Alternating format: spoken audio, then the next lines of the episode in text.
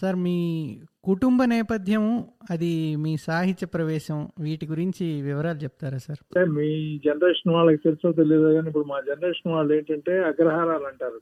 ఎవరో రాజా వాసిరెడ్డి వెంకటాద్రి నాయుడు. మా పెద్దలు ఎవరో ఒక అగ్రహారం ఇచ్చారు. ఒక వెయ్యి ఎకరాలు ఎంతో ఏదో హెల్ప్ చేస్తే సరే తీసుకొని ఇచ్చారు. ఇంకా అక్కడి నుంచి డెవలప్ అయ్యి మొత్తం నలభై యాభై ఇళ్ళు బ్రాహ్మణ ఇళ్ళే ఉండేవి. పైగా మా ఇంటి పేరు వాళ్ళే. అంటే జ్ఞాతులు అంటారు అంటే ఒకే ఇంటి పేరు వాళ్ళం అనమాట దాదాపుగా.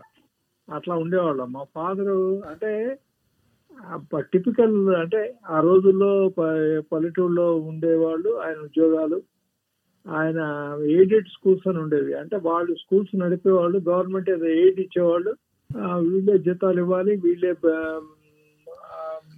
బిల్డింగ్ మెయింటైన్ చేయాలి. వాళ్ళే మొత్తం వాళ్ళదే పూర్తి అనమాట టీచర్స్ వాళ్ళంతా. అవి ఎయిడెడ్ స్కూల్స్ అని ఉండేది దానికి గవర్నమెంట్ తర్వాత ఎప్పుడో రియంబర్ చేయటం ఏదో ఉండేది.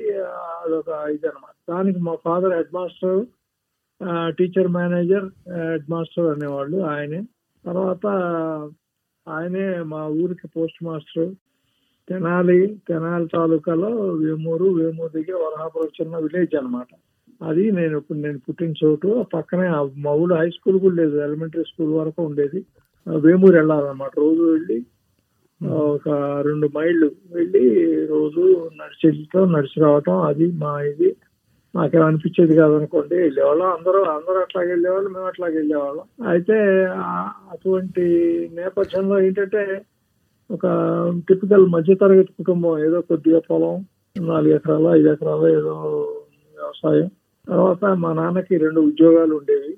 అంటే నేను చెప్పాను కదా ఈ టీచర్ మేనేజరు తర్వాత స్కూలు ఉంటాం. ఆయన కొంచెం అభిరుచి ఉండటం వల్ల ఆ ఇంట్లో మంచి లైబ్రరీ ఉండేది. మంచిదంటే చాలా పెద్దదని కాదు కానీ మంచి రిఫరెన్స్ బుక్స్ అన్ని ఉండేవి. ఇప్పుడు వెయ్యి పడగ లాంటి పుస్తకం లేకపోతే అడి బాపురాజు గారు నారాయణరావు గారు నారాయణరావు లాంటివి చాలా చిన్నప్పుడు నాకు నేను పెద్దగా చదువుకోక ముందే అవి మా ఇంట్లో కనిపిస్తూ ఉండేవి. అట్లాగే భాగవతం సరే భారతం అవి అవి లేని ఇల్లే ఉండేది కాదు బట్ ఆ రోజుల్లో. అంటే వావిళ్ళ వాళ్ళ పుస్తకాలు అనేవాళ్ళు. వావిళ్ళ వాళ్ళ పుస్తకాలు ఉన్నాయంటే ఒక ఒక ముఖ్యంగా భాగవతం భారతం ఈ మొత్తం ఇవన్నీ సెటిల్ లేని ఇళ్ళు చాలా వరకు ఉండేవి కాదు. అంటే కొంచెం అటువంటి దీంట్లో నుంచి చదువుకొని ఇటు ఒక అప్పుడు వస్తున్న మారుతున్న సాహిత్యం తర్వాత ముఖ్యంగా ఇంకా దీంతో పాటు ఏంటంటే నాన్న టీచర్ అవటం అభిరుచి ఉండటం వల్ల ఆ, భారతి ఆ, పేపర్లు పేపర్లు ఆంధ్రపత్రిక ఇవన్నీ ఏ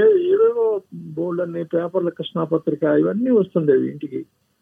చూస్తుండేవాళ్ళం. సో అందుకని తర్వాత నాకు వీళ్ళ పేర్లు అవన్నీ చూసినప్పుడు కూడా ఏమీ కొత్తగా అనిపించలేదు. ఓ వీళ్ళు ఏదో చిన్నప్పుడు చూశాం కదా అని అనిపించింది. అంటే నేను అప్పుడే చదివేశానని చెప్పట్లేదు కానీ ఇంట్లో బాల చందమామ సరే అనుకోండి అవి అందరి ఇళ్ళలో ఉండేది మా ఇంటికి వచ్చేది. అటువంటి నేపథ్యంలో నాన్న పెద్దగా చదువుకోండి అది ఇది అని అనకపోయినా అంటే ఒక అభిరుచి కలగటానికి చిన్నప్పుడే వాటితో పరిచయం కలగటానికి ఒక అటువంటి దీంట్లో నుంచి వచ్చాను అనమాట అంటే వాళ్ళకేంటి వాళ్ళ ఇంట్లో అన్ని ఉంటాయి పుస్తకాలు అన్ని ఉంటాయని అట్లా అనుకునేవాళ్ళు అవన్నీ ఉండేవి. అమ్మ కూడా కొద్దిగా చదువుకుంది అంటే పెద్దగా కాదు కానీ కొద్దిగా చదువుకుంది. బాగానే దీంట్లోనే ఉండేది. ఆ, ఆ రోజుల్లో ఏంటంటే ఎంటర్టైన్మెంట్ ఇవాళ టీవీ సీరియల్స్ అవన్నీ చూసినట్టు చాలా మంది ఇప్పటి వాళ్ళు నమ్మరు. మధ్యాహ్నం పూట మా అమ్మ ఒక టైం ఉండేది. అంటే భోజనాలు అన్ని అయిపోయిన తర్వాత ఒక two to three two to four ఒక గంట. అమ్మ పెద్దగా చదువు వినిపిస్తూ ఉండేది. ఆ ఈ చుట్టుపక్కల అమ్మలక్కలందరూ ఒక ఏడెనిమిది మంది పది మంది వచ్చి వింటూ ఉండేవాళ్ళు. నాకు బాగా గుర్తు వెయ్యి పడగలు అడి బాపిరాజు గారి నారాయణరావు నవల. దాంట్లోనే వాళ్ళు దుఃఖాలు నవ్వటాలు ఏడవటాలు అవన్నీ ఉండేవి. వాళ్ళు దుఃఖపడిపోయి ఆహా ఎంత కష్టం వచ్చిందా అని వీళ్ళంతా ఆపేసి కాసేపు షేర్ చేసుకొని అవును ఇట్లా అన్యాయం జరిగింది ఇట్లా జరిగింది అట్లా జరిగింది అని అనుకొని అంటే ఇవాళ ఎట్లా టీవీ ప్రేక్షకులు ఎట్లా రియాక్ట్ అవుతున్నారో ఆనాడు వాళ్ళు అట్లా రియాక్ట్ అయ్యేవాళ్ళు నాకు బాగా జ్ఞాపకం. తర్వాత ఎప్పుడైనా అమ్మకి కానీ వాళ్ళకి కానీ ఏదైనా కొంచెం ఇదిగా ఉండాలంటే అప్పట్లో తర్వాత వచ్చిన వాటిలో మునిమాణిక్య నరసింహారావు గారు లైటర్ కాంతం. కథ కాంతం కథలతో బాగా అసోసియేట్ అయ్యి అంటే ఆవిడ కులపాలిక అంటారు అంటే వైఫ్ అండ్ హస్బెండ్ ఇది తర్వాత ఆవిడ అమాయకత్వం నవ్వు దాంట్లో అంటే వాళ్ళంతా వాళ్ళు వాళ్ళు ఐడెంటిఫై అయ్యేవాళ్ళు అనమాట అవి చదువురాంతనం తర్వాత ఏవో ఏవేవో అడగటం ఏవేవో చెప్పటం ఆయన. ఆయన అందులో కా- కాంతం మొగుడు టీచరు ఎందుకంటే అంతకు మించి ఆలోచించేవాళ్ళు కాదు. ఆ రోజుల్లో ఏదైనా ఉద్యోగం పెట్టాలంటే టీచర్ అంతే. అది వాళ్ళ పరిధి అట్లా ఉండేది అనమాట అయితే అవి చదివేవాళ్ళు. లేకపోతే బారిస్టర్ పాలతీశం ఇంకా వాళ్ళకి హిలేరియస్ బ్రహ్మాండంగా విరగబడి నవ్వేవాళ్ళు అనమాట మళ్ళీ తర్వాత రిపీటెడ్గా రెండు సార్లు చదివినా మళ్ళీ మళ్ళీ చదివినా కూడా వింటుండేవాళ్ళు. అంటే వాళ్ళకి నా- నేను ఒక లైటర్లో ఒక మంచి దీంతో గుర్తున్నది ఈ రెండు పుస్తకాలు. హనుమానిక నరసింహారావు గారి కథలు కాంతం కథలు చాలా ఉన్నాయి. కాంతం కథలు తర్వాత ఈ బారిస్టర్ పార్వతీశం సో ఇవన్నీ వింటుండేవాళ్ళు చిన్నప్పుడు అటు వెళ్తూ వెళ్తూ సరేలే అని ఆ, అమ్మ ఇక్కడ దీంట్లో ఉందిలే సత్సంగులో ఉందని అనుకునేవాళ్ళం. ఆ, వాళ్ళకి చదువు వినిపిస్తూ ఉండేది. అంటే అటువంటి నేపథ్యం. అంటే కొంచెం చదువు అవన్నీ అంటే వేరే text books first form second form text books social science ఇవి కాకుండా వేరే చదవటానికి న్యూస్ పేపర్లు రావటం డైలీ పేపర్లు తర్వాత అసలు కృష్ణాపత్రిక భారతి ఇంటికి వస్తుందంటేనే అసలు ఒక వెలుగు. ఆ రోజుల్లో కృష్ణా పత్రిక చాలా పైనీరింగ్ ఇది అనమాట దాంట్లో వచ్చే ఇది గాని అవి గాని వాళ్ళ చాలా మనం గొప్ప వాళ్ళం తరం వాళ్ళ గురించి మనం చెప్పుకుంటాం వీళ్ళంతా ఎక్కడ పుట్టి ఎక్కడ పెరిగారంటే కృష్ణా పత్రిక తర్వాత భారత్ అనుకోండి. భారత్లో ఇంకా పెద్ద ఇండెప్త్ వ్యాసాలు అవన్నీ భారత్లో వచ్చాయి అవి చదివినా చదవకపోయినా నేను చెప్పింది ఏంటంటే అసోసియేషన్ అంటే చూసాం వీళ్ళని ముట్టుకున్నాం నేను భారత్ నేను చిన్నప్పటి నుంచి చూస్తున్నాను. అరవై ఏళ్ళు డెబ్బై ఏళ్ళ నుంచి చూస్తున్నాను. నేను పుట్ట ముందు నుంచి చూస్తున్నాను చెప్పుకోవడానికి గర్వంగా చెప్పుకోవడానికి వీలైన ఎర్లీ డేస్లో ఎర్లీ డేస్ పేపర్లు అన్ని మా ఇంటికి వచ్చేవి చాలా వరకు. తర్వాత ఏమో చదివేవాళ్ళం మా ఇష్టమైనవి చందమా ఉండేది బాల్ ఉండేది. జ్ఞాపతి రాఘవరావు గారని మెడ్రాస్ ఇప్పుడు రమణ గారు బాపు గారిని గ్లూమ్ చేసిన ఆయన ఆయన ఆంధ్ర బాలానంద సంఘం పెట్టి బాల అని ఆ రోజుల్లో చిన్నపిల్లలకి ఆయన పేపర్ నడిపాడు ఆయన. అవి దాంట్లో బాపు గారి కెరియర్ దాంతోనే స్టార్ట్ అయింది. మొదటి బొమ్మ బా- బాల పేపర్లోనే వేశాడు ఆయన దాని ఆ తర్వాత తెలుసుకున్నాం అనుకోండి. కానీ బట్ ఆ రోజుల్లో బాల చిన్నపిల్లలు చదువుకోవటానికి వీలుగా ఉండే. అందుకని అటువంటి నేపథ్యంలోంచి వచ్చానండి. కొత్తగా ఇదిగో ఎవరో లేకపోతే ఒక టీచర్ కానీ లేకపోతే స్కూల్లో మాస్టర్ కానీ అంటే ఉండుండొచ్చు. అది తెలియకుండా నాకు తెలియకుండా మా తెలుగు మాస్టర్ మా ఇంగ్లీష్ మాస్టర్ ఎవరో ఉండొచ్చు. క్రియే క్రియేటివిటీ లేకపోతే రాయాలి అనేది క్రియేట్ అవడానికి నాకు స్పష్టంగా జ్ఞాపకం లేదు కానీ అసలు అట్లాంటిది ఉన్నట్టు కూడా గుర్తులేదు. ఎందుకంటే అటువంటి మహానుభావులను గుర్తు పెట్టుకుంటాం కదా అదండి. అది నా నేను వచ్చిన నేపథ్యం. ఆ తర్వాత ఏంటంటే కొన్ని కొన్ని కుటుంబాల్లో ఇటువంటి దీంట్లో ఫ్యాసినేషన్ అమ్మా నాన్న తర్వాత కొంచెం అప్పటి కొంచెం ఇంకా అప్పటికే చెదిరిపోయిన ఉమ్మడి కుటుంబాలను చెప్పొచ్చు అనుకోండి తగ్గిపోయింది. నాయనమ్మ లేకపోతే పిన్ని బాబాయ్ ఇట్లా కొంతమంది కొన్ని క్యారెక్టర్స్ ఉన్న కుటుంబాలు లైటర్ వెయిన్ ఇది ఉండేది వాతావరణం. అంటే ఏదైనా దాన్ని సీరియస్గా గంభీరంగా కాకుండా ఇప్పుడు ఎవరైనా వచ్చారంటే "ఆ, ఏరా ఎక్కడికి వెళ్ళావు వాళ్ళు ఏమన్నారు వీళ్ళు ఏమన్నారంటే మిమిక్రీ చేయటం వాళ్ళ గొప్పతోనే చెప్పటం అది ఒక ఎంటర్టైన్మెంట్ మా అమ్మ మా నాన్న ఎంటర్టైన్ చేసి మళ్ళీ ఎవరో ఒక ఆక వాడు వెళ్ళాక వాడు బాగా చెబుతాడు వాడిని అడగండి మీరు వాడు చెబుతాడు మళ్ళీ అని మళ్ళీ చెప్పించుకోవటం అనమాట అది చాలా కుటుంబాల్లో ఉండేది మా కుటుంబంలో ఇదని కాదు. కానీ అట్లా ఉండేది అనమాట ఇట్లా "ఆ, ఏముంది మా ఏమన్నాడు అంటే "ఆ, ఏమంటాడు వివరించేవాళ్ళు అన్నాడు అని. ఆ, మాయ ఎట్లా మాట్లాడతాడో ఆయన ఊత పదాలు ఏంటో అవి ఇమిటేట్ చేయటం చెప్పటం అనమాట అట్లాంటి అంటే ఒక ఇప్పుడు మాది పూర్తిగా వ్యవసాయ కుటుంబం కాదు. వ్యవసాయ కుటుంబంలో ఏంటంటే ఒక ఒక రకమైన సీరియస్నెస్ ఒక రకమైన బాధ వాన కురిసిందంటే బాధ కురవలేదంటే బాధ ఇట్లాంటివన్నీ ఉంటాయి కదా.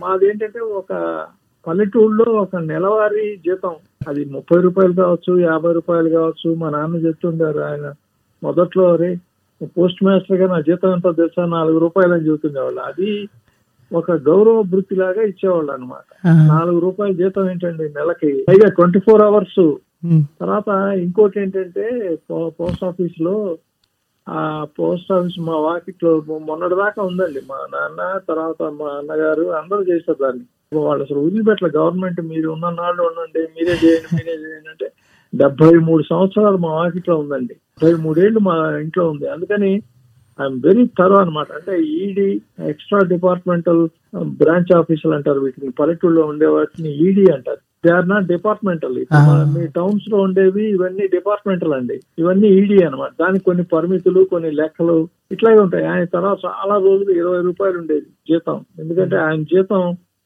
ఆ, ఇస్తే మేము హై స్కూల్లో చదువుకునే వాళ్ళం. ఆ నాన్న జీతం అంటే ఒక కరెక్ట్గా ఇరవయో తారీఖు పోస్ట్లో వచ్చేసేది. ఆ డబ్బు వచ్చేది.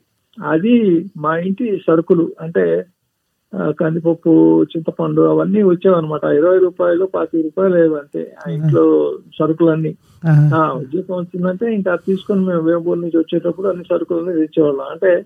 కాస్ట్ ఆఫ్ లివింగ్ కూడా అట్లా ఉండేది అనమాట ఇక పోల్చుకోవటానికి చెబుతున్నాను నేను. అయితే ఆ, అట్లా నెల జీతాల వాళ్ళం కాబట్టి అంత పెద్ద సీరియస్నెస్.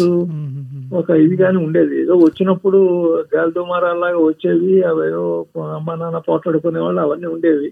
అది కాసేపే కానీ మామూలుగా అయితే బాగుండేది. వాళ్ళు వాళ్ళు కూడా చాలా వెరీ ప్లెజెంట్ పీపుల్ అమ్మ నాన్న వాళ్ళు కూడా అంత ఇదిగా ఉండేవాళ్ళు కాదు. అంటే మీరు చదువుకోండి వాడేం చేస్తున్నాడు వీడేం చేస్తున్నాడు ఏ, అది పట్టించుకునే వాళ్ళు కాదు. ఏం చెప్తే అది. అందుకని మేము ఎక్కడికైనా వెళ్ళొచ్చామంటే వాళ్ళకి పెద్ద కాలక్షేపం అనమాట అసలు ఆ, ఏదైనా పొరుగు చోటికి కానీ ఎక్కడికైనా వెళ్ళామంటే అన్ని వాళ్ళు చూసినట్టు చెప్పాలి. వాళ్ళిద్దరికి అది ఇష్టం అనమాట కూర్చోబెట్టి "ఆ, ఏం జరిగింది? అసలు వెళ్ళావు వెళ్ళాక ఏమైంది. ఆయన ఏమన్నారు? నువ్వేమన్నావు నువ్వు దండం పెట్టావా? ఆయన ఏమన్నారు? అని ఇట్లా ఒక్కొక్క ప్రశ్న ఒక్కొక్క ప్రశ్న వేస్తూ ఉండేవాళ్ళు. అట్లా అలవాటు చేసేవాళ్ళు అనమాట సరే అందుకని మనం చెప్పేటప్పుడే ఎట్లయినా అడుగుతారులే సర్లే అని ఎంటర్టైనింగ్గా చెప్పటం అది అది అది అలవాటై. తర్వాత ఒక ఒక టైప్ ఆఫ్ ఇంకా అందరూ మా మేనత్తలు వాళ్ళైతే బాగా సెన్స్ ఆఫ్ హ్యూమర్ ఎక్కువ. వాళ్ళు ఎంతలా వాళ్ళైనా ఆ మిమిక్రీ చేయటం సరదాగా చెప్పటం వీళ్ళు వాళ్ళని కాదు. ఎవరో ఇప్పుడు నేను నా బంగారమురు కథలో రాసిన సోమవారాలు వాళ్ళు నిజంగానే వస్తుండేవాళ్ళు. వస్తే వాళ్ళు గురుగారు గురుగారు అనేవాళ్ళు మా మేనత్తలు వాళ్ళు ఓ పాదాల మీద పడిపోయి ఇంకా లేమ్మా ఇంకా లేమ్మా చాలా అంటే కూడా వాళ్ళు లేచేవాళ్ళు కాదు. తిరగంగానే ఏటాలు చేసి మొత్తం మొత్తం హ్యూమర్ చేస్తూ ఉంటారు చూడండి అంత హ్యూమర్ చేసేవాళ్ళు. అంటే ఏంటి వీళ్ళు నమ్ముతున్నారా? నేను నమ్మటం లేదంటే దేనికి అదే అన్నట్టుగా చెప్పేవాళ్ళు అనమాట. మా అసలు వెళ్ళి అయ్యా మీరు చెప్పండి మీరు మీరు ఆశీర్వదించాలి మీరు చెయ్యాలి అది ఇది అని అనేవాళ్ళు. అస్సలు మళ్ళీ ఇటు పక్క వచ్చి మళ్ళీ ఆయన ఆయన సరదా ఏంటి ఆయన ఇదేంటి ఆయన తిండి ఏంటి ఆయన గోల ఏంటి అని మొత్తం ఏతాలు చేసి మళ్ళీ కథలు కథలుగా చెప్పుకునేవాడు అందుకని అటువంటి వాతావరణం మా ఇంట్లో ఉండేది. అటువంటి బ్యాక్గ్రౌండ్ లోంచి వచ్చాం కాబట్టి కొంచెం ఏదైనా ఈ హాస్యం మీద లేకపోతే ఏదైనా చెప్పేది హాస్యంగా చెబితే బాగా వంట పడుతుందనే ఒక ఇది కానీ చిన్నప్పుడే కలిగి ఉంటుంది. మనం సీరియస్గా బోధించటం కంటే ఎందుకంటే మేము ఈ సోమవారం చూసాం కదా వాళ్ళు బోధించేవాళ్ళు. వాళ్ళు ఇది ఈ విధంగానే ఎగతాళి చేసేవాళ్ళు ఏదో ఒకటి అంటే మనమే ముందు అసలు ఎగతాళిగా మొదలు పెడితే ఇంకేం చేస్తారు అని ఏదో లోపల మనసులో ఉండుంటాయి అభిప్రాయాలు. మనమే మనని ఎగతాళి చేసుకుంటే ఇంకా మన ఎగతాళి చేసేది ఉంది ఆయనే చెప్పాడు కదా. హాస్యభరితంగానే చెప్పాడు కదా అనుకుంటారు కదా. మనం చేయాల్సిన పని ఆయనే చేసేసాడు. అందుకని బహుశా అది ఇన్స్పిరేషన్ ఏమో మరి ఏంటో తెలియదు చిన్నప్పటి నుంచి అది ఉంది. తర్వాత అనుకోకుండా కారణం ఏదన్నా కానివ్వండి నా కెరియర్ నేను రాద్దాం అనుకున్నప్పుడు మా మా పల్లెటూరులో ఆ ఊరంటే నాకు చాలా ఇష్టం ఉండే అప్పటికి ఇప్పటికి చాలా మా ఊరు చాలా విపరీతమైన ఇష్టం నాకు. సాహిత్యంలోకి వచ్చినప్పుడు అంటే మామూలుగా ఎవరైనా అనుకుంటారేమో అంటే అంత ప్లాన్డ్గా రాస్తారా నాకు తెలియదు కొంతమంది. మామూలుగా ఒక ఒక వేవ్లో కొట్టుకెళ్ళిపోతారు ఒక ట్రెండ్లో ఇదిగో ఇప్పుడు నవలలు రాస్తే బాగుంటుంది లేకపోతే కథలు రాస్తే బాగుంటుంది. తర్వాత ఒక అప్పటికి ఒక ఇన్స్పిరేషన్ వైపు ఎంఎస్కో పాకెట్ బుక్స్ వచ్చేది మీకు గుర్తుందో లేదు ఇంటింటా సొంత గ్రంథాలయం అని ఎంఎన్ రావు గారు. అవి రాసే అంత స్తోమత స్టేటస్ లిటరీ స్టేటస్ నాకు లేదండి అప్పటికంటే ఎంత పేరుంటే వాళ్ళు రాయించేవాళ్ళు. పాలగుమి పద్మరాజు గారు ఒక ముళ్ళపూడి వెంకటరమణ గారు లేకపోతే విశ్వనాథ్ సత్యనారాయణ గారు ఇట్లాంటివన్నీ ఆ మొట్టమొదటి నవల అంటే ఆ చిట్లీ చిట్లని గాజులో దంతపు చిట్లీ చిట్లని గాజులు విశ్వనాథ్ సత్యనారాయణ గారిది. మొట్టమొదటి వాళ్ళు వేసిన పాకెట్ బుక్స్లో వేసింది ఫస్ట్ నావెల్ విశ్వనాథ సత్యనారాయణ గారు చిట్లి చిట్లని గాజులు తర్వాత పద్మరాజు గారి బతికిన కాలేజీ అంటే నా జ్ఞాపకం అని చెప్తున్నా రమణ గారి సాక్షి. అట్లా అంటే ఆ స్థాయి వాళ్ళకి వచ్చేది అనమాట నెల నెల వచ్చే నెలలో ఎవరు వస్తాయి? ఆ, అని అట్లా ఎదురు చూసేట్టుగా ఉండేది. కాబట్టి నేను ఇప్పుడు జస్ట్ కాలేజీ నుంచి బయటకు వచ్చి మా ఊళ్ళో ఉండి నేనేదో రాస్తానంటే అసలు వాళ్ళు ముందే చెప్పేస్తారు మీరు పంపకండి అనవసరంగా పోస్ట్ చేద్దండి అని అంటే అంత ఇది ఉండేది అనమాట తర్వాత నాకు ఈ పేపర్లు పత్రికలు అవి కూడా ఏంటంటే మనకి ఎంత చేస్తారు వాళ్ళు అసలు అనిపించేది.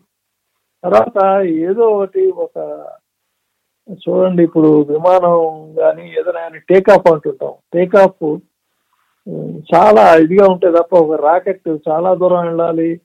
తర్వాత ఎక్కడో ఒక చోట తిరగాలి. కొంత కొన్ని రోజులు అనుకుంటే దానికి చాలా వెలాసిటీ కావాలి. చాలా దీంతో వెళ్ళాలి అది చాలా స్పీడ్తో వెళ్ళాలి చాలా షూట్గా వెళ్ళాలి ఇవన్నీ మనకు తెలుసు కదా. అందుకని పర్వాలేదు మనం కొంచెం ఆగైనా అని. అంటే అంటే కెరియర్ ప్లాన్గా కాదు తర్వాత ఏం చేస్తాం కూడా తెలియదు ఇప్పుడు రైటర్ అయిన తర్వాత కూడా ఆ రోజుల్లో ఏముంది? అనబేడ పేపర్లు వాళ్ళు ఇస్తారని ఇవ్వరని అసలు నాకు తెలియదు మనం ఇస్తామా? వేసిన వాళ్ళు రాసిన వాళ్ళే ఇవ్వాలా? లేకపోతే వాళ్ళు ఇస్తారా కూడా నాకు తెలియదు అయితే అటువంటి దశలో ఏంటంటే ఒక ఒక పదేళ్ళు పన్నెండేళ్ళు ఇంకా ఇంట్లోనే ఉండి ముందు మనం అన్ని చదవాలి. చదవకుండా ఇప్పుడు దీంట్లోకి వెళ్ళకూడదు. జనరల్ ఏం చదివాం మనం అన్ని చూసాం. మన దగ్గర అన్ని ఉన్నాయి. మనం ఏం చదివామని చెప్పి అప్పుడు దీక్షగా కొంచెం అంటే మరీ పాత పురాణాల్లోకి వాటిలోకి వెళ్ళాలి కానీ ప్రబంధ సాహిత్యం ఒకటి మొదలుపెట్టి తర్వాత వచ్చిన పుస్తకాలు తర్వాత రైటర్స్ బాగా ఇష్టంగా బాగా అంటే ఇష్టంగా చదివానండి ఈ చదివిన తర్వాత అదే ఇప్పుడు ఏం రాయాలి ఏం రాయాలి? కథలా ఇవే అవే ఇవే అవే. అంటే చాలా మంది చాలా ఇన్స్పైరింగ్గా చాలా కథలు చాలా రకాలు చాలా వచ్చినాయి కాబట్టి ఇది కాదు ఇది కాదు ఇది కాదని అప్పటికి నేను వచ్చే నాటికి అంటే సెవెంటీస్ ఎర్లీ సెవెంటీస్లో హాస్యం కొంచెం బాగా క్షీణించిందండి బాగా తక్కువైపోయింది ఇప్పుడు రాసిన వాళ్ళు ఇందానే చెప్పిన మునిమాణిక్యం మొక్కపాటి వాళ్ళు కూడా అయిపోయారు. మునిమా మొక్కపాటి నరసింహారావు నరసింహ శాస్త్రి గారు మూడు భాగాలు రాశాడు. ఆ, barrister Parvateesam part one part two part three రాశాడు మళ్ళీ ఆంధ్రజ్యోతిలో అది తర్వాత ఆ టైంలో అంటే ఇదంతా ఆలోచించడం ఇదని ఎక్కడైనా ముందు నాకు నేను ఏదైనా రాస్తే నేను మళ్ళీ చదువుకుంటే నేను రాసింది నేను చదివితే నాకేదో ఒకటి నచ్చాలి కదా ఒక పాయింట్ నచ్చాలి. ఏం లేకుండా ఉంది ఏం చేయకుండా ఉందంటే నాకు కొంచెం హ్యూమర్ అంటే కొరత నేను తీరుస్తానని కాదు కానీ ఏం అట్లాంటి చోట అయితే మనం పేపర్లలో వాటిల్లో మనం బాగానే వస్తామేమో. అంటే ఏదో కొత్తది ఉండాలి కదా నా నా రచన ఎందుకు వేయాలి? అంత స్పేస్ వాళ్ళు ఇచ్చి క్వార్టర్ పేజీనో లేకపోతే అందులో సగమో అసలు ఒక ఇది నా పేరు అచ్చులో ఎందుకు వేయాలి అని ఆలోచించి బాగా. అప్పుడు మనం అప్ప అంటే అప్పటికి ఎవరు ఇప్పుడు జలసూత్రం శాస్త్రి గారు కానీ వాళ్ళు కానీ మహానుభావులు వాళ్ళు అసలు ఈ ప్యారడీ అన్నది తెలుగుకి చేసిన వీళ్ళు. పొయిట్రీ ఇప్పుడు ఆ శ్రీశ్రీ పొయిట్రీ లేకపోతే ఇంకోళ్ళది ఇంకోళ్ళ పొయిటరీని ఎగతాళి చేస్తూ దాన్ని ఆ, మేము చేస్తూ మిమిక్రీ చేస్తూ అది మిమిక్రీ లిటరేచర్ అంటారండి. ప్యారడీని చేశారు కానీ వాళ్ళు చేయలేదని చెప్పి అప్పుడు మనం ప్రోజ్ అటెంప్ట్ చేస్తే ఎట్లా ఉంటుంది? ఎందుకంటే నేను విశ్వనాథ బాపిరాజు గారు వాళ్ళ ప్రోజ్ ఎక్కువ చదివా ఏదైనా కొత్తగా ఉండాలి ఆ, ఎవరు అని చూడాలి మనకేసి. మనం చదవాలి. ఏదో ఉండాలి కదా. లేకపోతే టేక్ ఆఫ్ అంటారు చూడండి. ఆ టేక్ ఆఫ్కి బాగుండదని ప్యారడీలు మొదలు పెట్టారండి అంటే జలసూత్రం రుక్మిణి శాస్త్రి గారు పొయిటీలో రాశాడు. అది క్లాస్ అది క్లాస్ అన్నమాట. అంటే ముందు శ్రీశ్రీ ఏ ఏ దేశ చరిత్ర చూసినా ఏమున్నది గర్వకారణం అంటే దానికి ప్యారలల్గా ఈయన మాచిరాజు దేవిప్రసాద్ గారు ఏ రోడ్డు చరిత్ర చూసినా ఏమున్నది గర్వకారణం అనుకుంటూ అట్లా ఆయన పద్ధతిలో ఆయన రాశాడు. సో వాళ్ళు ఎంజాయ్ చేస్తారు చేశారు అయిపోయింది. వాళ్ళిద్దరే రాసింది ఆ రోజుల్లో ఇంకా ఏవో కొద్ది కొద్దిగా ఒకటి అలా రాశారు కానీ మాచిరాజు దేవిప్రసాద్ గారు ఒకడు. జలసూత్రం మొట్టమొదట మొదలు పెట్టిన వాడు. ఆయన విద్వత్తు ఉండి దానికి చాలా విద్వత్తు కూడా. ఆ రోజుల్లో వాళ్ళని హేళన చేయాలంటే దమ్ములు ఉండాలి. విద్వత్తు కూడా ఉండాలి. వాళ్ళ మేనరిజమ్స్ అవి చాలా అవసరం అండి. తర్వాత నేను నేను నేనేం చేశానంటే ప్రోజ్లో ఎవరు మొదలు పెట్టలేదు కాబట్టి మనం ప్రోజ్లో చేస్తే ఎట్లా ఉంటుందని మొదలు పెట్టాం మొదలు పెట్టినప్పుడు ఎక్కువ పేజీలు ఎక్కువ చదవటం ఎక్కువ చేయటం విశ్వనాథ సత్యనారాయణ గారు కాబట్టి విశ్వనాథ సత్యనారాయణ గారు బాపిరాజు గారు ఆ ఆ తరం రైటర్స్ వాళ్ళ వాళ్ళ భాష ఎట్లా ఉంటుంది వాళ్ళ పోకడ ఎట్లా ఉంటుంది అన్నది స్టడీ చేసి అక్కడ మొదలు పెడితే అది సూపర్ హిట్ అయ్యి వాళ్ళే వాళ్ళే అప్పుడు విశ్వనాథ్ సత్యనారాయణ గారు ఉన్నారు. ఆయన వీడెవడో నన్ను బాగా పట్టుకున్నాడు రోయ్ అన్నాడు. విశ్వనాథ్ సత్యనారాయణ గారు ప్రేమలేఖ రాస్తే ఎట్లా రాస్తే ఒరే నేను ఇంకా బెజవాడ రోడ్ల మీద తిరుగుతుండగానే వీడియో ఎంత సాహసం చేశాడని పవన్ శాస్త్రి గారు నాకు మంచి మిత్రుడు విశ్వనాథ్ సత్యనారాయణ గారు అబ్బాయి. వీడెవడో నన్ను బాగానే పట్టుకున్నాడు రోయ్ అని ఆయన ఇదనమాట ఆ- ఆ కా- పెద్ద కాంప్లిమెంట్ కదా అసలు. ఆయన గురువు గారు మిమ్మల్ని పట్టుకున్న మీ- దీని మీద ఇట్లా వస్తున్నాయండి వాళ్ళు వేస్తున్నారు అది ఇది అంటే ఆయన చదివి చూసి ఆ, అంటే ఆయన ఎట్లా రాస్తాడు? ప్రేమలేఖ రాసినా కూడా అట్లా అసలు ఆశ కానీ నీ అదృష్టం బాలా నేను నాలాంటి వాడి కన్ను నీ మీద పడతామని. అంతేకాని అసలు అది ప్రేమలేఖ అసలు అది ఇదే ఉండదు కదా ఆయనకి. అట్లాగే వస్తుంది అనమాట తర్వాత చాలా మంది ఏంటంటే అప్పుడు కాంట్రవర్షియల్ ఇది కూడా విశ్వనాథ మన అంటే వాళ్ళ ఔదార్యాలు పెద్ద మనసు కూడానండి. ఆయన ఆర్ద్ర గారు ఎక్కడో ఒక చోట వీళ్ళంతా యాంటీ గ్రూప్ కదా. అంటే ఉంటే పైకి అనేవాళ్ళు లేని చాలా అభిమానం వాళ్ళకి చాలా ఇష్టం. విశ్వనాథ సత్యనారాయణ గారి ప్రతిభని ఆ- ఆ దిశన అని ఎవడు కాదన్నాడు కదా. అయితే ఆయన ఆ ఎక్కడో ఒక చోట అన్నాడు విశ్వనాథ సత్యనారాయణ నాకు గురుతుల్యులు. వారిని చదివి చదివి చదివి ఎట్లా రాయకూడదో నేర్చుకున్నాను అని రాసేది భారత ఆరుద్ర గారు.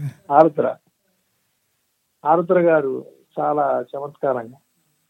అది ఆరుద్ర గారు షష్టి పూర్తి మెడ్రాస్లో ఫంక్షన్ బ్రహ్మాండంగా చేశారు రమణయ్య రాజా గారు. అయితే అప్పుడు విశ్వనాథ సత్యనారాయణ గారు ఈ సందర్భంగా ఆశీస్సులు పంపిస్తే ఎట్లా పంపిస్తాడని రాశా విశ్వనాథ సత్యనారాయణ గారు లేరు. కొందరు జ్ఞానము పెంచెదరు ఇతను గడ్డము పెంచినాడని మొదలవుతుందండి అది. అని సరే ఇట్లా అన్నాడు ఓ చోట చాలా సంతోషం. ఏదో రకంగా నేను గురువుని అయ్యాను కదా నాకు అదే సంతోషం అని ఎండ్ అయితే ఎండ్ అవుతుంది. సో మొత్తం చీల్చి చెండాటం అండి. అంటే నాకు కోపం అది. ఇప్పుడు నాకు ఎట్లా రాయకూడదు నేర్చుకున్నాను అంటే అది క్లవర్నెస్ ఇంగ్లీష్లో ఎక్కడో సెంటెన్స్ చదువుతారండి. ఇప్పుడు ఆ రోజుల్లో కాంటెంపరీస్ టెన్సనో నెల్సనో వాళ్ళ మధ్య కూడా ఇట్లాగే వచ్చేవి. వాళ్ళ వాళ్ళకి కూడా ఇట్లాగే రిపార్టీలు అవి ఉంటాయి. ఎక్కడో ఆ వీళ్ళు వీళ్ళకి ఎక్కడో ఈ శ్రీశ్రీ గాని వీళ్ళు కానీ అన్నారంటే ఖచ్చితంగా వాళ్ళకి అక్కడ ఎక్కడ పట్టుకుంటారు ఇట్లా. అంటే వాళ్ళు అనలేరని కాదు వాళ్ళు. అంతకంటే గొప్ప అంటారు కానీ బట్ ఇట్లాంటి సందర్భంలో ఖచ్చితంగా ఎవడో ఒక ఇంగ్లీష్ రైటరే జనరల్గా వీళ్ళు ఇమ్మీడియట్గా అందుబాటులో ఉండేది మిగతా వాళ్ళు కాదు కదా ఇంగ్లీష్ రైటరే. అక్కడి నుంచి పట్టుకొని నాకు ఎట్లా రాయకూడదో నేర్చుకున్నాను నాకు గుర్తులే అని పెద్ద ఇదని భారత్లో ఎక్కడ వచ్చింది చాలా ఏళ్ళు అది తీసుకొని ఇట్లా అన్నాడని చెప్పి విశ్వనాథ సత్యనారాయణ గారి రియాక్షన్ ఎట్లా ఉంటుంది అని. అయితే అరవై ఏళ్ళు నిండినది శివశంకర శాస్త్రిక ఆరుద్రక అని అట్లా ఏదో ఆయన మామూలు తర్కం ఉంటుంది కదా. ఆ ఆ తర్కంతో చేస్తే అంటే నేను అవతల వాళ్ళ గొప్పతనం చెప్తున్నానండి తర్వాత ఆరుద్ర గారి షష్ఠపూర్తి సంచికేశారండి. బ్రహ్మ చాలా బ్రహ్మాండంగా వేశారు పెద్ద వాల్యూమ్ వేస్తే బెదవాడ గోపాల్ రెడ్డి గారు బిఎస్ఆర్ కృష్ణ అని సీనియర్ జర్నలిస్ట్ ఆయన. చాలా పెద్ద ఆయన తెలుగు అమ్మాయి అది మన మెడ్రాస్ దీంట్లో బిఎస్ఆర్ వాళ్ళిద్దరూ దాన్ని ఎడిట్ చేశారు ఆ సంచిక. చేస్తే ఆరుద్ర గారు మొట్టమొదటి దాని కండిషన్ ఏంటో తెలుసా అండి? మొట్టమొదటి ఆర్టికల్ రమణ ప్యారడీ ఉండాలని. ఆ ప్యారడీ మొట్టమొదటి ఉంటుందండి. దానికి బాపు గారు క్యారికేచర్స్ కూడా వేశారు. అట్లా చూ చూ అని ఆయన ఉమ్ములేసేవాడు కదా అట్లా ఉమ్ములు పడుతుంటాయి. ఆరుద్రంగా ఆ, అది ఆ- అది అంటే వాళ్ళు వాళ్ళ ఔన్నత్యం అదే అంటున్నా ఇప్పుడు. నువ్వు ఇట్లా రాసావు అట్లా తర్వాత ఆ సభలో నుండి నన్ను నేను ఎక్కడో ఉంటే నండూరు రామ్మోహన్ రావు గారు కూడా వచ్చారు అప్పుడు ఆ ఆంధ్రజ్యోతి విజయవాడ నుంచి. నన్ను పిలిచి స్టేజ్ మీద చదవాలని చెప్పి చదివించారు కొంతమంది చదివి విని ఉండరేమో అని. ఆ, అది చదివిచ్చి తర్వాత దాన్ని సావనీర్లో వేసుకున్న మొట్టమొదటి అండి అది. మొట్టమొదటి ఆర్టికల్ అది. ఆ, అట్లా అంటే ఇది నాకు లభించిన ఎంకరేజ్మెంట్ దాని గురించి చెబుతున్నాను. అంటే ఇప్పుడు నాకు విశ్వనాథ్ సత్యనారాయణ గారు ఎంత సంతోషించారో ఆరుద్ర అంత సంతోషించాడు. ఎవరు హర్ట్ అవ్వలేదు ఎవరు సీరియస్గా తీసుకోలేదు. ఆ, ఇట్లా ఐ స్టార్టెడ్ అండి. ఈ ప్రోజ్లో రాయటం మొదలు పెట్టినప్పుడు నండూరు రామ్మోహన్ రావు గారు థ్రిల్ అనమాట మొదటి ఇది అందంగానే రావణ గారు మీరెవరో నాకు తెలియదు మీరు ఎక్కడ ఉంటారో నాకు తెలియదు మీరు రాయండి మీరు రాయండి. నేను వేస్తున్నా నేను వేస్తున్నా అని చెప్పి సండే సప్లిమెంట్లో చాలా చక్కటి కార్టూన్ వేయించి వేశారు మొట్టమొదట. ఇంకా దానికి చిన్న లీడ్ రాసి అయినా వేశారు. ఇంకా వేయటం వేయటం ఇంకా రాయండి ఇంకా రాయండి ఇంకా రాయండి ఇంకా రాయండి అంటే ఇంకా ఎవరో మరీ ఆ క్వాలిటీ పలసపడిపోకూడదు కదా. అందుకని విశ్వనాథ సత్యనారాయణ గారి వేరియేషన్స్ ఒక రైలు ప్రయాణంలో విశ్వనాథ విశ్వనాథ ప్రేమ లేఖలు ఇట్లా ఇట్లా ఇట్లా ఇట్లా దిక్కుండా. అంటే ఇంకా దిగిపోయి ఎవరిని పడితే వాళ్ళని పట్టుకొని ఇంకా చేస్తే వీడికి ఇంకా ఇంకేరా ఇప్పుడు మిమిక్రీలు కూడా నాకు వేణుమాధవ్ గారు నాకు చాలా ఆపుతుడు. నేరులో వేణుమాధవ్ గారు తెనాలి అల్లుడండి అక్కడ నాకు పరిచయం. అది పాపం పోయే వరకు ఆయన బయోగ్రఫీ కూడా నా చేత రాయించుకోవాలనుకున్నాడు. వద్దండి అది ఏం పెద్ద ఆయన చూడండి వీళ్ళకి ఎట్లా ఉంటాయంటే ఇదొక కథ. మీరు రాయాలి రావణ్ గారు అని నాకు మొత్తం ఆయన కటింగ్స్ గిటింగ్స్ మొత్తం తీసుకొచ్చి నా దగ్గర ఒక ఏడాది పాటు ఉన్నాయి. నా వల్ల కాదండి అన్న. ఏంటి ఒక మంచి వ్యాసం కావాలంటే రాయగలను. ఒక పెద్ద వ్యాసం రాస్తాం మీ మీద. ఆయన చాలా మిమిక్రీ కళాకారుడిగా అద్భుతాలు చేశాడు. లండన్ ఎయిర్పోర్ట్లో ఇట్లా జరిగింది రాణి గారి దగ్గర. రాజు గారి దగ్గర ఇది చెప్తాం. అయిపోతుంది. ఇప్పుడు బాలసుబ్రహ్మణ్యం గారి గురించి రాయ ఒక పుస్తకం రాయమన్నారు అనుకోండి ఏముంటుందండి? మొదటి పాట పాడటం వరకే కథ సార్. ఏ? తర్వాత పాడాడు పాడాడు పదహారు భాషలు కొంకణలో పాడాడు ఇంకెక్కడో పాడాడు ఇంకెక్కడో పాడాడు అని రాసుకుంటూ పోవటం తప్ప కేటలాగ్ అవుతుంది తప్ప తర్వాత ఏం ఇంట్రెస్ట్ ఉంటుంది? వాళ్ళకి అర్థం కాదు అది. ఏదో రావణ గారు దాటేస్తుంది అంతవరకే కానీ ఇప్పుడు నాది మొదటి కథ చదవటం వరకు చదువుతారండి. తర్వాత ఇంకేదో నేను చెప్పుకుంటూ వెళ్ళొచ్చు. నా మిథునం కథకి చాలా కథ ఉంది. బంగారం ముట్టుంది అంటే ఉందిరా నీ చావు నువ్వు నువ్వు రాసుకొని నువ్వు చదువుకో అంటారు. అంత చిరాకేస్తుంది ఎందుకంటే they are part of it కదా. ఇప్పటికే పాఠకులు they are part of my stories వాళ్ళకి తెలుసు ఏం జరిగిందో. అందరూ చదివారు. చదవలేదు. వాడు చదివాడు. ఎంజాయ్ చేశాడు. బాగుంది. మళ్ళీ నువ్వు ఎందుకు రా సుత్తేస్తావనే అభిప్రాయం ఉంటుంది కదా.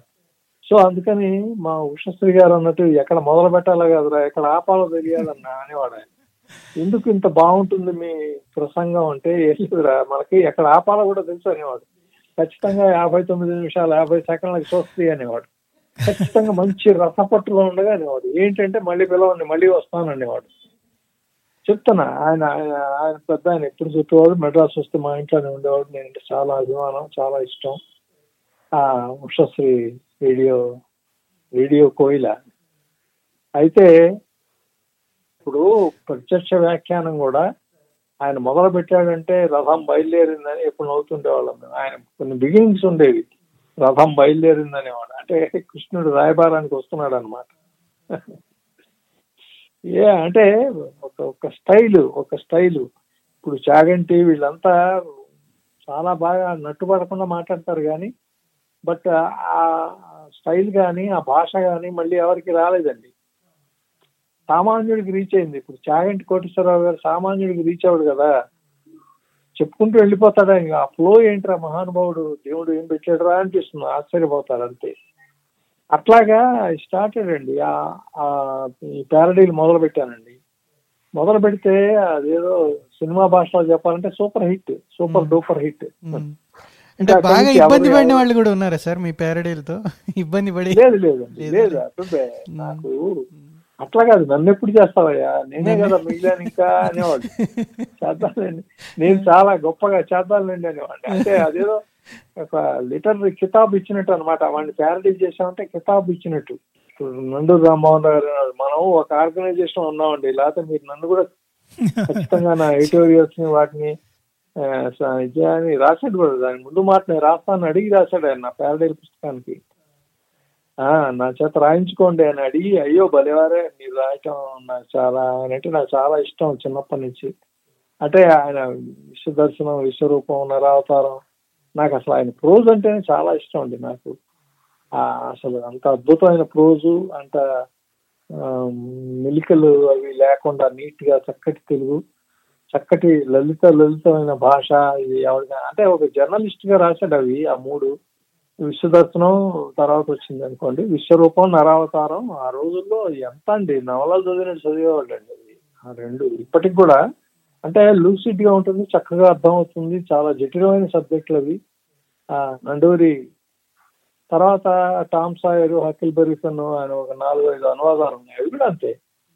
ఆ, అదే కాదండి. దీని చెప్తూ ఫర్ ఎవరి యాక్షన్ రియాక్షన్ అంటే ప్రతిక్రియకి ప్రతిక్రియ ఉంటుంది అన్నాడు. అంటే ఎంత సింపుల్గా ట్రాన్స్లేట్ చేశారు చూడండి. ప్రతిక్రియకి న్యూటన్ దీంట్లో ప్రతిక్రియకి ప్రతిక్రియ ఉంటుంది అన్నాడు. ఆ, అంటే అద్భుతమైన పనివాడు అది నేను చెప్పొచ్చింది. ఇదో ఒక వాక్యం ఇదని కాదు కానీ నాకు ఆయన ఆయన ప్రభు చాలా ఇష్టం. ఆయన వ్యక్తిగతంగా కూడా నాకు చాలా ఇష్టం. పంపిస్తే ఇంకా అది చాలా ఇది ఇచ్చి అసలు మొదటి దీంట్లోనే హై ఇచ్చిస్తే అప్పుడు ఏమంటే శ్రీరమణ అని అంటే మొలపూడి వెంకటరమణ గారు అనుకున్నారు. అప్పటికి ఇప్పటికీ చాలా మందికి అనుమానం అది. అంటే ఆయన ఈయన ఒకటేనా కాదా అని అనుమానించే వాళ్ళు ఇంకా ఉన్నారండి తెలుగుదేశంలో. అంటే బికాజ్ ఒకటి కామన్ ప్లాట్ఫామ్ ఏంటంటే మాకు హ్యూమర్ సరే నేను అదే అన్న అయ్యో ఇట్లా అనుకుంటున్నారండి అని ఆయన తర్వాత ఉత్తరం రాశారు ఆయన. రామ్మోహన్ రావు గారికి నాకు మధ్య చాలా కరస్పాండెన్స్ తప్ప నాకు పరి ముఖ పరిచయం లేదు. రాసి ఇట్లా నా మిత్రులు బాపు గారు రావణ గారు వాళ్ళు కూడా చాలా మెచ్చుకున్నారు. చాలా బాగుంది అన్నారు మీరు కంటిన్యూ చేయండి. మీరు బ్రేక్ ఇవ్వకుండా రాయండి. బాగుంది బాగుంది బాగుంది. తర్వాత ఈ కొంతమంది ఫేమస్ ట్రాన్స్లేటర్స్ ఆ రోజుల్లో ఎట్లా చేస్తారు? ఇక వీళ్ళు వాళ్ళని కాదు. నేను వెతుక్కొని చాలా ఫేమస్ స్టైల్స్ అన్ని చేస్తూ వచ్చానండి. అంటే వీటన్నిటి ముందర మీరు వాళ్ళ గురించి చదివేవాళ్ళే సార్ బాగా? పేరడీ చేసే ముందర అవన్నీ అంతేగా అంటే అంత ముందు కూడా చదివి ఉండాలి. తర్వాత వాళ్ళ వాళ్ళు ఎందుకంటే ఎక్కువ నాకు అప్రిసియేషన్ ఎందుకు వచ్చిందంటే ఇప్పుడు పొయిటరీలో చేసిన వాళ్ళు కూడా ఏ దేశ చరిత్ర చూసినా ఏమున్నది గర్వకారణం అంటే ఏ రోడ్డు చరిత్ర చూసినా అట్లా కాదు. థాట్ ప్రాసెస్ ఒకటి ఉంటుంది కదా. ఇప్పుడు విశ్వనాథ్ సత్యనారాయణ గారు రంగంలోకి దిగాడు. లేకపోతే చలన్ రంగంలోకి దిగాడు అనుకోండి. అసలు థాట్ ప్రాసెస్ ఎటు వెళ్తుంది వాళ్ళ థాట్ ప్రాసెస్ ఎట్లా ఉంటుంది? ఆ జీవుడు వేదన ఆ దీంట్లోంచి విశ్వనాథ సత్యనారాయణ గారు ఎటు తీసుకెళ్తాడు మనని ఆ డ్రైవ్ ఎటుంటుంది అనేది ఆ తర్వాత చాలా మంది నాకు యుఎస్లో కానీ ఇక్కడ కానీ ఇద్దరు ముగ్గురు ఇది ప్యారడీ కాదండి. మీరు చేసింది ప్యారడీ కాదు. ఇది ఎక్కడో ఒక ఒక లాంగ్వేజ్లో ఉంది ఈ టెక్నిక్ అంటే నేను కూడా వాళ్ళలాగా రాస్తా. ఒక పేజీ కాక రెండు పేజీలు యాజ్ ఇట్ ఈజ్గా రాస్తా నేను అని. ఇప్పుడు మిమిక్రీ అవన్నీ ఎగతాళి చేస్తున్నారు. తర్వాత వాళ్ళు ఓవర్ టోన్స్ పెట్టి చూపిస్తారు. ఆ ఓవర్ టోన్స్ అవన్నీ ఉంటాయి కదా. అట్లా కాకుండా నిజంగా ఒరిజినల్ రైటర్స్ ఆ రోజుల్లో కృష్ణశాస్త్రి గారు అవును నేనైతే ఇట్లాగే రాస్తా అని ఒప్పుకోవటం అనేది చాలా గొప్ప విషయం. అంతేగాని వాడే వాడేవాడు రా వాడేవాడు రాసింది నేను ఇట్లా అంటానా అని అట్లా ఎవరు అనలేదండి నాకు తెలిసి. ఎవరైనా ఉంటే ఉంటే ఉన్నారేమో నాకు తెలియదు బట్ ముఖ్యంగా ఈ దిగ్గజాలు ఉన్నాయి కదా విశ్వనాథ్ సత్యనారాయణ గారు వీడెవడో నన్ను పట్టుకున్నాడు రోయ్ బాగానే పట్టుకున్నాడు రోయ్ అన్నాడు చాలు నాకు. ఆ, అట్లాంటి అవి రాబట్టే దాన్ని ముందుకు తీసుకెళ్ళగలిగాను చాలా రోజులు రాశాను ఇంకా సరే ఇంకా ఆ రైలు బండిలో వైతాళికలు అన్నది అల్టిమేట్ అండి. అంటే వాళ్ళ వ్యక్తిత్వాలు వాళ్ళ పరిచయాలు వాళ్ళు ఎక్కడో తెనాల్లో స్టేషన్లో దిగిపోవటం లేడీస్ కంపార్ట్మెంట్లో ఎక్కటం అంటే వాళ్ళని గురించి ఎంత తరోగా తెలిసి కాతే చదివి లేకపోతే విని రాసి ఉంటాడు అనేది ప్రతి వాళ్ళు ఒప్పుకున్నారండి. ఈ మధ్య కూడా అక్కడ వస్తే మా రైలు బండిలో అయితే అడుగులు భలే కష్టపడి రాశారండి అంటుంటారు. చాలా మంది గురించి ఒకే రైలు పెట్టెలో రాశారు కదా సార్. అంతమందిని అంతమందిని ఒకే రైలు పెట్టెలో కూర్చోబెట్టారు మీరు. వాళ్ళు టీటీ టికెట్ అడిగితే వాళ్ళ నన్నయ్యకు లేదు తిక్కనకు లేదు సర్లేండి మీకుందా లేదో చెప్పండి అంటాడు. అంటే అది ఫేమస్ విశ్వనాథ సత్యనారాయణ పద్యం అది. దాన్ని ఎక్కడ వాడాలో అక్కడ వాడు దిగిరాను దిగిరాను అంటాడు ఆయన. మీరు దిగండి అప్పర్ బెర్త్ ఉంటాడు కృష్ణశాస్త్రి గారు. ఏంటి రెండు టికెట్లు కొన్నారంటే ఒకటి నాకు ఉన్నాయి రెండోది నా ఊర్వశికి అంటాడు. ఆయన కదా అబ్సెషన్ కదా.